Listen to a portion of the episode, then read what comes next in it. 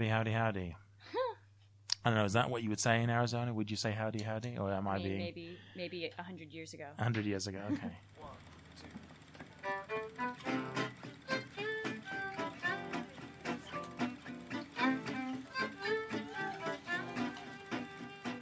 Hello, and welcome to The Ballpark, a podcast from the US Centre here at the London School of Economics.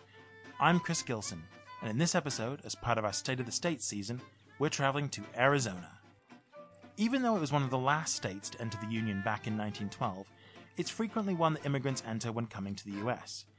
It's located in the southwest, with California and Nevada to the west, and Mexico to the south. Arizona is geographically poised to be at the center of America's immigration debate. In this episode, we're taking a deep dive into the political landscape of the Grand Canyon state, and we'll take a close look at how immigration is playing out in the US Senate race of this border state.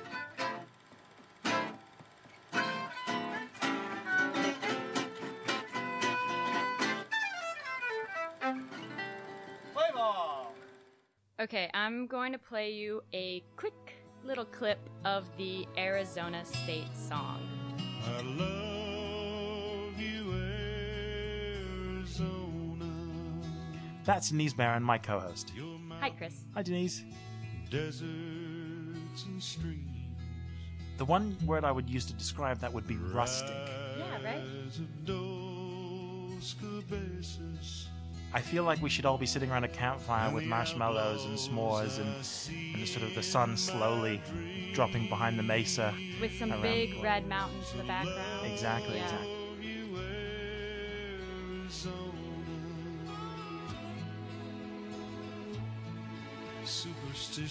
Superstitions and all. I think that for me encapsulates what a lot of people who aren't from the US think of the US.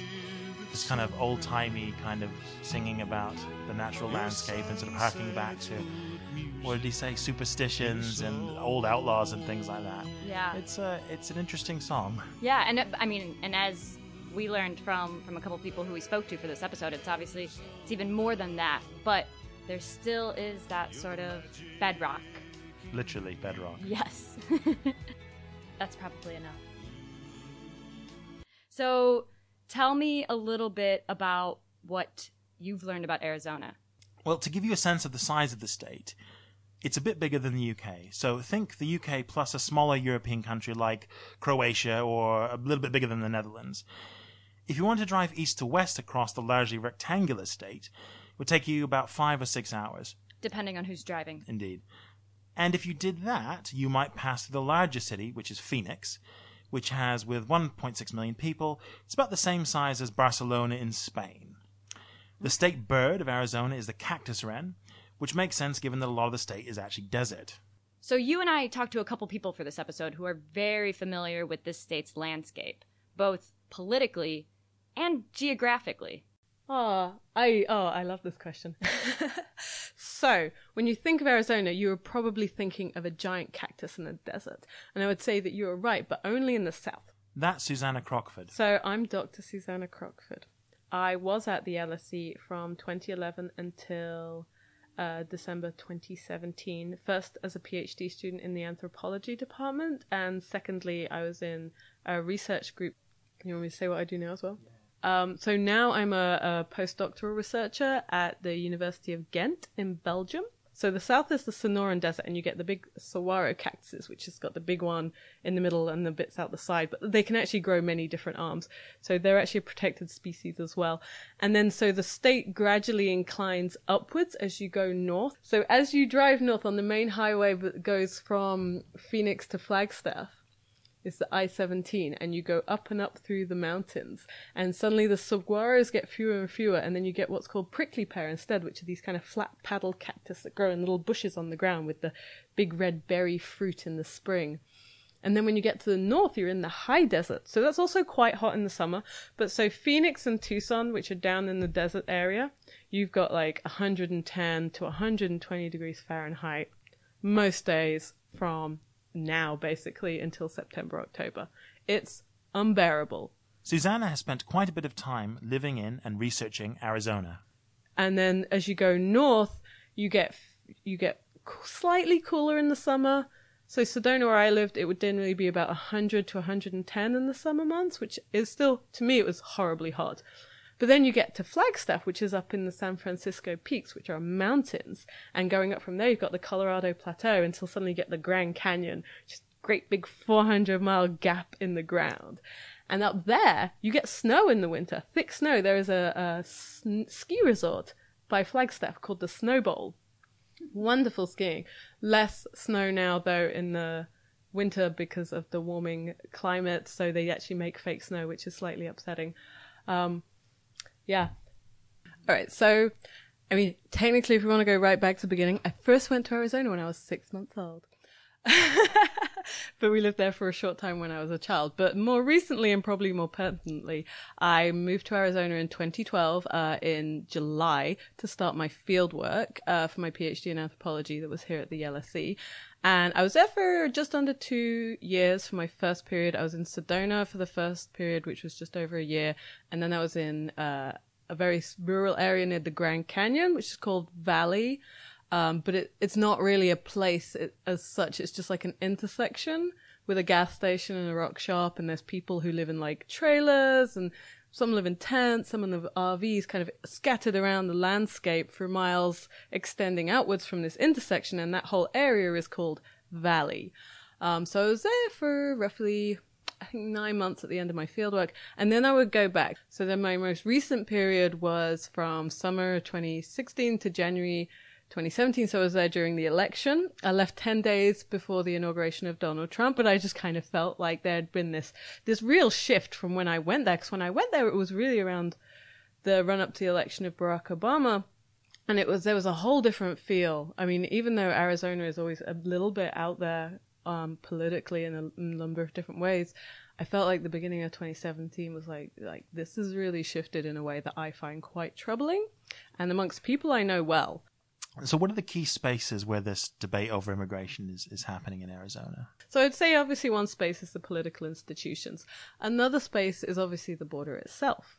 You know, so we've got on the southern border of the US is the most militarized border uh, between any two peacetime nations. The only border that has more just literal armaments on it is the border between North and South Korea, which have been at war since the 50s. So the border itself is patrolled by SUVs, it's patrolled by, you know, there's obviously the men on horses and the men with guns, there's, you know, watchtowers, there is uh, drones, there are sensors, both sensors on the ground and infrared sensors, so they can track people. And the border in Arizona, in particular, is incredibly hostile. So, unlike California and, and Texas, where you've got urban kind of transit points, in Arizona it's mostly mountains and desert, and a large part actually goes through a Native American reservation. Arizona is obviously so much more than its southern border, and yet its place on the map has had a big influence on its role in the immigration debate. But it's incredibly hostile.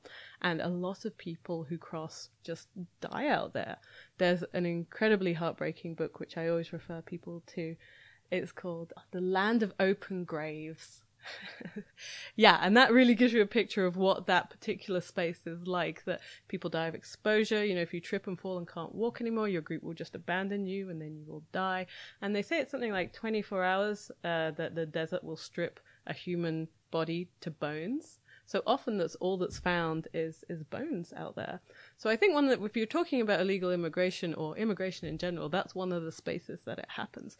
But that's also only half of the story because we get a lot of fixation on illegal border crossings, especially in Arizona. But even in Arizona, that only accounts for I think it's something like forty percent of the people who are actually in the state who are without status.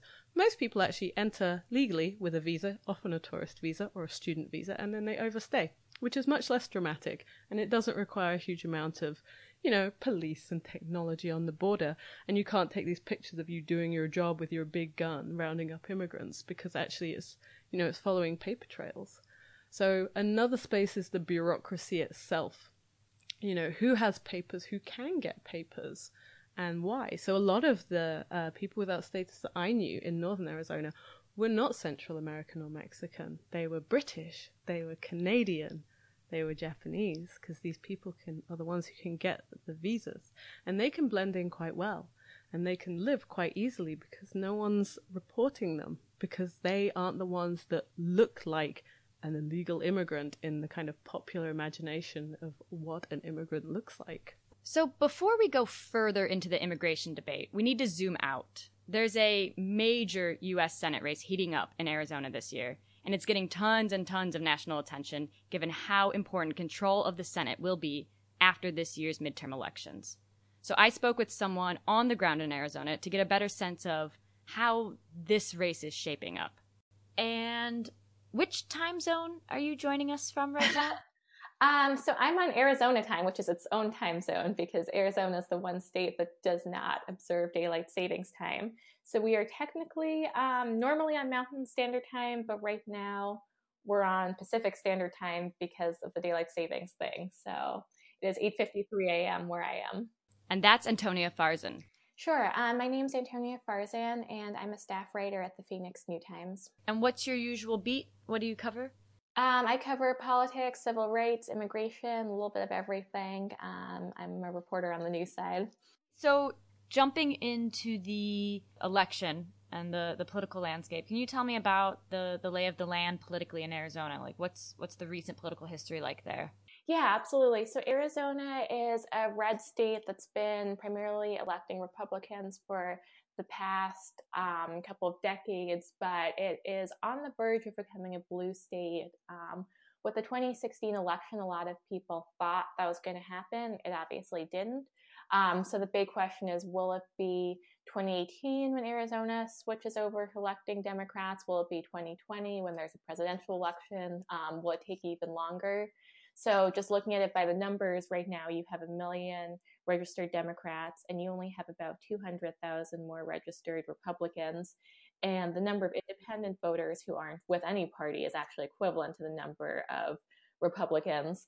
So you see a lot of people um, kind of trying to win over those voters. So in 2016, Donald Trump won Arizona. He did, yeah. Was that a pretty pretty solid win? But not by as big a margin. No, it's actually not um, as large a margin as you saw in some other conservative states like Wyoming. Um, it's just really by a couple of points. Um, and if you look at who represents us in Congress, you'll see um, really the divide because you have some very progressive Democrats from Phoenix and from Tucson which are the main urban areas um, where you tend to have a large minority population. Then, once you get into, out into the suburbs um, where you have a wealthier white population, um, that's where you start seeing the more conservative representatives coming in, um, and also to a smaller extent in rural areas, although that's a mix because you also have Native American reservations, which tend to vote for Democrats. Um, so, right now, it's really just a question of numbers and demographics. I mean, younger voters are disproportionately more likely to be people of color and also more likely to be Democrats.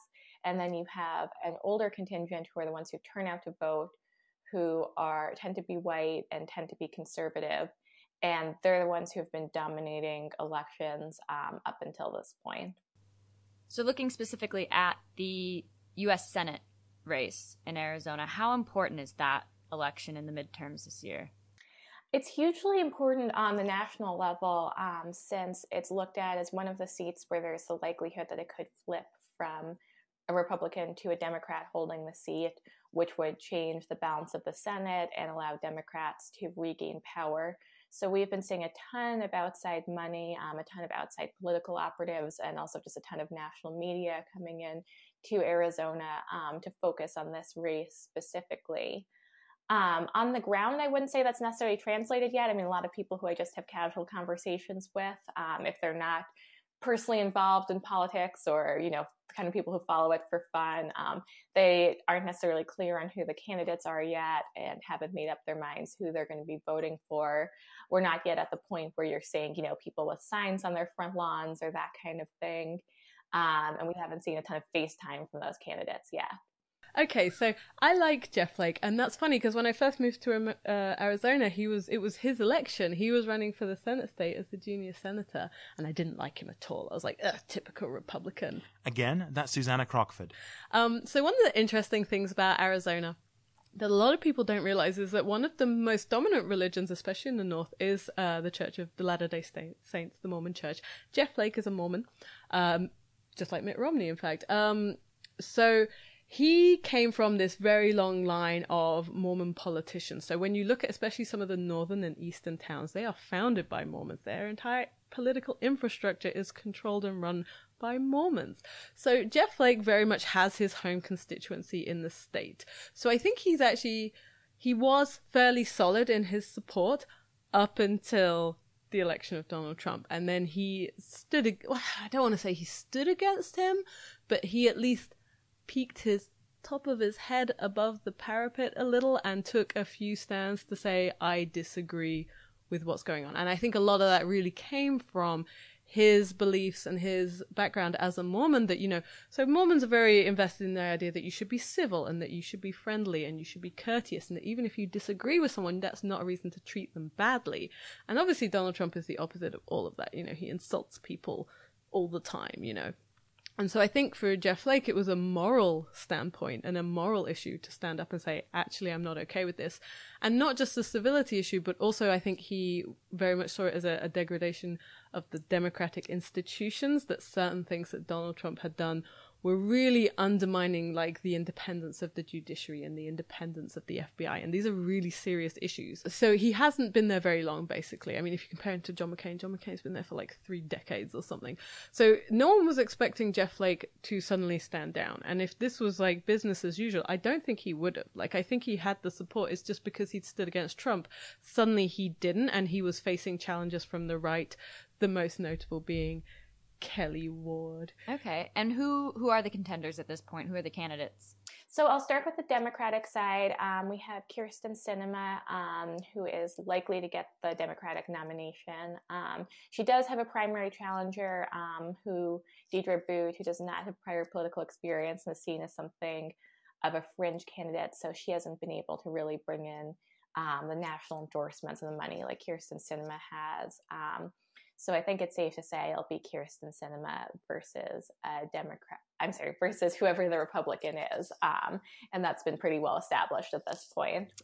So who's Kyrsten Sinema? Aside from being the likely Democratic nominee, who is she, and what does she represent? So let me back up and just say that Kyrsten Sinema um, is a congresswoman currently. Um, she's one of the most conservative members of Congress who is also a Democrat. Um, according to 538, which tracks some of the stuff. She votes with the president half the time. Right, the Nate Silver website. Um, yeah, 538 is a data tracking website, and they found that she votes with the president about half the time. In a lot of ways, um, she almost resembles a moderate Republican. Then over on the Republican side, you have three candidates, and that's where you have the really competitive primary. Um, the first to declare was Kelli Ward, who's a former state senator who previously tried to be a primary challenger to Senator John McCain. And she is, um, she was kind of coming at him from the right. She is very conservative, um, very hard line on immigration and border security, and um, has really tried to align herself with President Trump um, in every possible way, including having a lot of people who used to be part of his circle come out here and stump for her. Um, then you have Martha McSally, who was next to join in the race. She's a congresswoman who has been representing um, parts of southern Arizona. Um, it's a swing district, including parts of Tucson, which is very liberal, and also rural areas where you have more conservative ranching communities and a military base. Um, so as a result, she had a reputation for being probably the most moderate Republican representing Arizona. Um, but the election has kind of pushed her to the right um, since she's now running to represent the whole state instead of just Tucson um, in southern Arizona.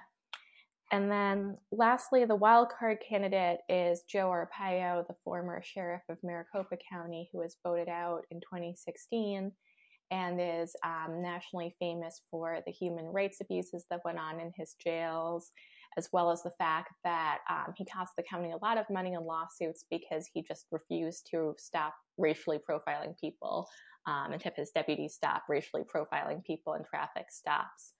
Um, so that led to him being voted out. But he'd been talking for years about running for some kind of higher office um, since he was always very popular here. Um, everyone kind of thought it wasn't going to happen. He definitely is on the older side for running for the Senate at this point, um, but he surprised everyone by joining the race and has been running kind of an unconventional campaign. Um, he's really a single issue candidate, and that one issue is immigration. So I know that name, Joe Arpaio. Why have I seen that name in the news? Right. Yes, he got a presidential pardon um, last. I guess it was last summer. Yeah, which was hugely controversial um, when it happened here. Um, definitely led to a lot of you know people protesting, just a lot of frustration with the president, especially since it happened um, just barely a month after he'd been charged with contempt of court um, for violating the court order that basically said you cannot racially profile minorities in traffic stops. Does does President Trump have a favorite in the Republican primary? Has he sounded off on this race? Well, each of the candidates on the Republican side would like to think that they are his favorite. Um, he has not. Um, the expectation from what we've heard is that he'll wait until the primary and then support whoever wins that election. Um, but definitely, each of the candidates has been playing up their connection. Um, when Martha McSally declared, her video announcement featured um, President Trump's talking about my friend Martha McSally, um, even though she'd been kind of not sure if she was going to even support him in the 2016 election and had spoken out about some of the um, offensive remarks he made that were captured on the Access Hollywood tape um, then Kelli Ward definitely has been um, playing that up, definitely bringing a lot of his advisors out here, getting them on her team, um, trying to have a big presence when there have been Trump rallies. And Arpaio, of course, has the pardon um, in that relationship with Trump. Um, and he said that his reason for running for Senate is basically just to rubber stamp anything that Trump does um, on any of the issues. He'll be on the same side as him. So, looking specifically at um, an issue that that that's not only controversial in the country but also particularly in Arizona as a border state, uh, how has immigration influenced this race so far? Yeah, that's always um, a huge issue in any election here. And one of the main ways we see it is how um, I'd point to Martha McSally and how she's been pushed to the right since she started running to Senate. Um, so when she was representing Southern Arizona in a more more of a swing district um, that had the potential to elect a Democrat in the next cycle, um, she had talked about how the government had an obligation to DACA recipients, um, which for any international lis- listeners who aren't familiar, um, those are people who were brought to the country um, at a young age as usually as children, um, sometimes even as babies, and who do not have legal citizenship. Um, so Martha McSally had basically talked. She had been co-sponsoring a bill that would have led to a path uh, to citizenship for those individuals. Oh, really? Mm-hmm. Oh, wow. And she had a video on her site where she was really talking about how it was the right thing to do. She had sent a letter to House Speaker Paul Ryan saying that um, the government really owed it to the uh, to these young people. And then um, the video recently was removed for her site. Um, she has removed herself as one of the co-sponsors of the bill and now says that she will be voting against it. And she's now supporting a much more conservative solution, um, which I think is called the Securing America's Future Act or something like that.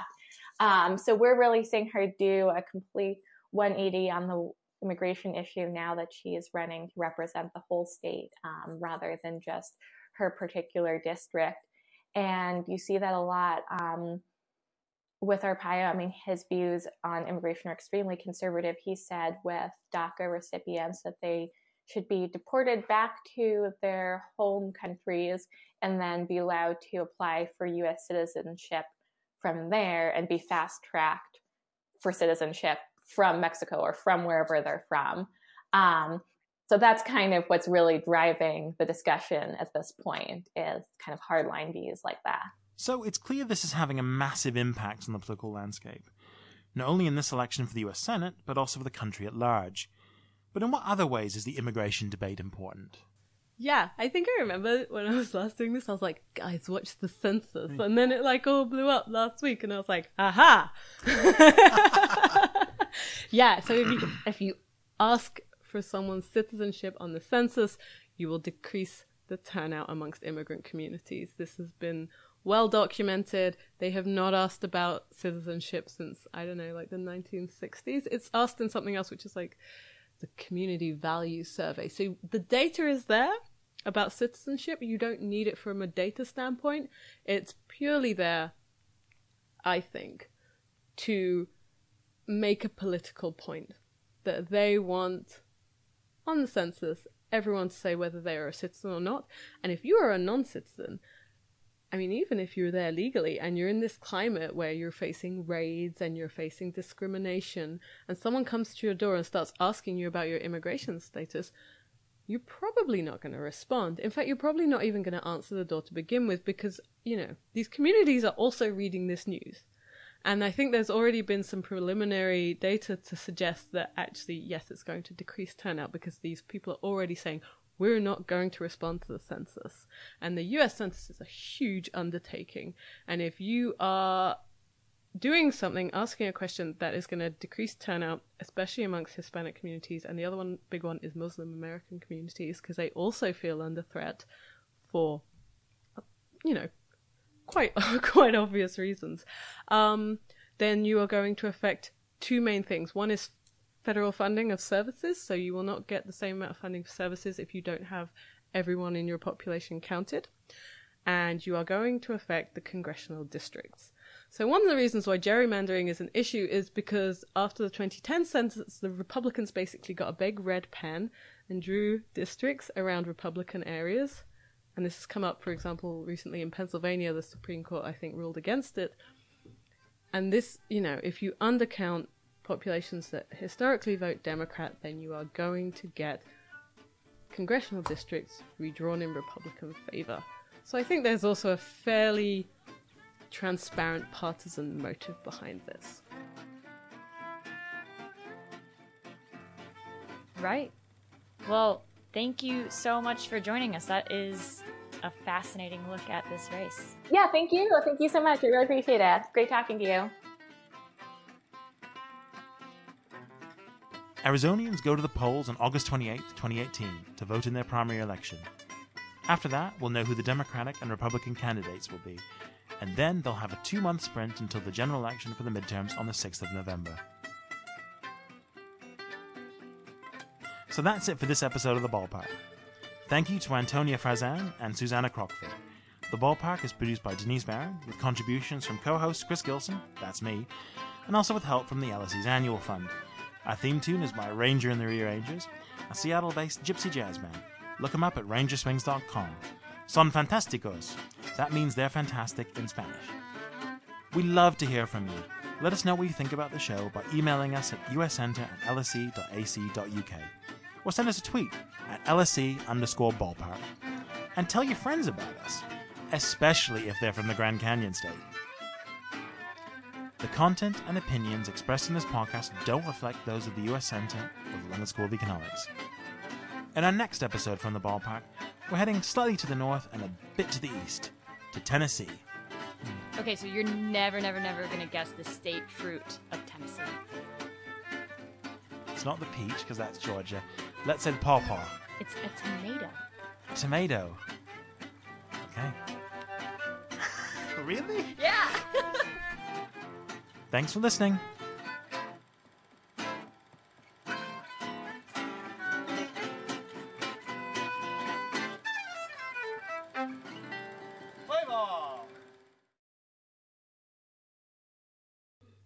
okay, so looking at the, the famous Tennesseans, Mm.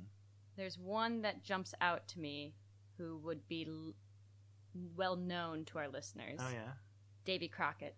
Davy Crockett. Davy Crockett. Okay. The coon's hat. And he was a real person, wasn't he? Oh, yeah, yeah, Okay. yeah. Yeah. Not like Johnny Appleseed. or Casey Jones. Or maybe Johnny Appleseed is a real person. I don't. They're probably all based on something, aren't they? yeah.